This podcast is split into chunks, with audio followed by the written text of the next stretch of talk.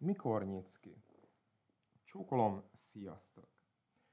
A kérdés azóta ott van a levegőben, hogy 2020. március 17-én bezártam. A dinamikusan változó jogi és ennek következtében változó gazdasági környezetet és ennek társadalmi hatásait folyamatában figyelem. Fitnessjog. Több szakmai csoport tagjaként látom, milyen szépen kitermelődött az új szakma, a fitnessjogász, aki a magyar közlöny hasábjain félelmetes magabiztossággal közlekedik. Értelmez, pontosan tudja, hogy mi a magasabb rendű, a rendelet vagy a jogszabály, jogi állásfoglalások nélkül nem tesz felelőtlen kijelentés sem.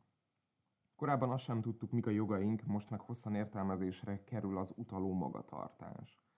Olyan kifejezések váltak fájdalmas felhanggal a mindennapjaink részévé, mint a szükséges vagy szükségtelen, felelősségteljes vagy felelőtlen. Arról nem beszélve, hogy mindegyik cibálja magára az övéit, miközben félően elkülöníti önmagát a többitől. Még most sem rajtam múlik. A feltétel alapú életünk új állomásaként ki lehetne nyitni, de én még most sem teszem. Ugyanis sok kérdés van bennem. De azáltal, hogy egyre többször kérdezik tőlem, hogy mikor nyitsz ki, válaszolni kell, főleg amikor már a repedésekből előkerülő rokonok is epés fennhanggal kérdeztetik ugyanezt. A tücsök és a hangya. Amikor nem nyitottam ki múlt év májusában, furán néztek rám sokan. Aztán mégis hat hónap után hirtelen mindenki, akinek nem volt a korábbi ügyfélkörével megegyező számú szenior teniszversenyzője, lehúzta a rolót.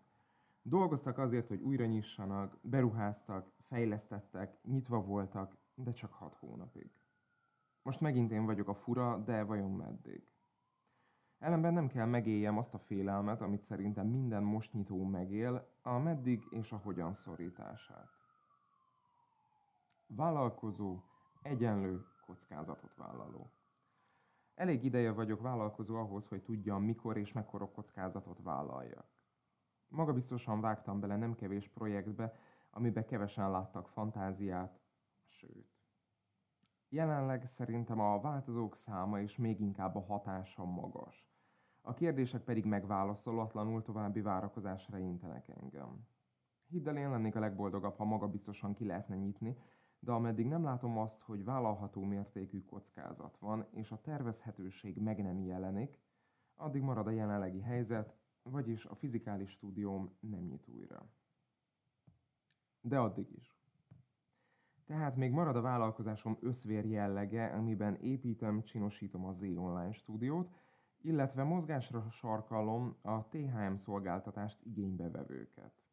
Utóbbi nem stúdió, ellenben nem kell utaznod, parkolnod, mert otthonod, irodát kényelmében van mód a szakmai találkozásra, akár egyfős magánóra, akár önszerveződő vagy összeszokott csoportok számára is Debrecen területén. Innen folytatjuk.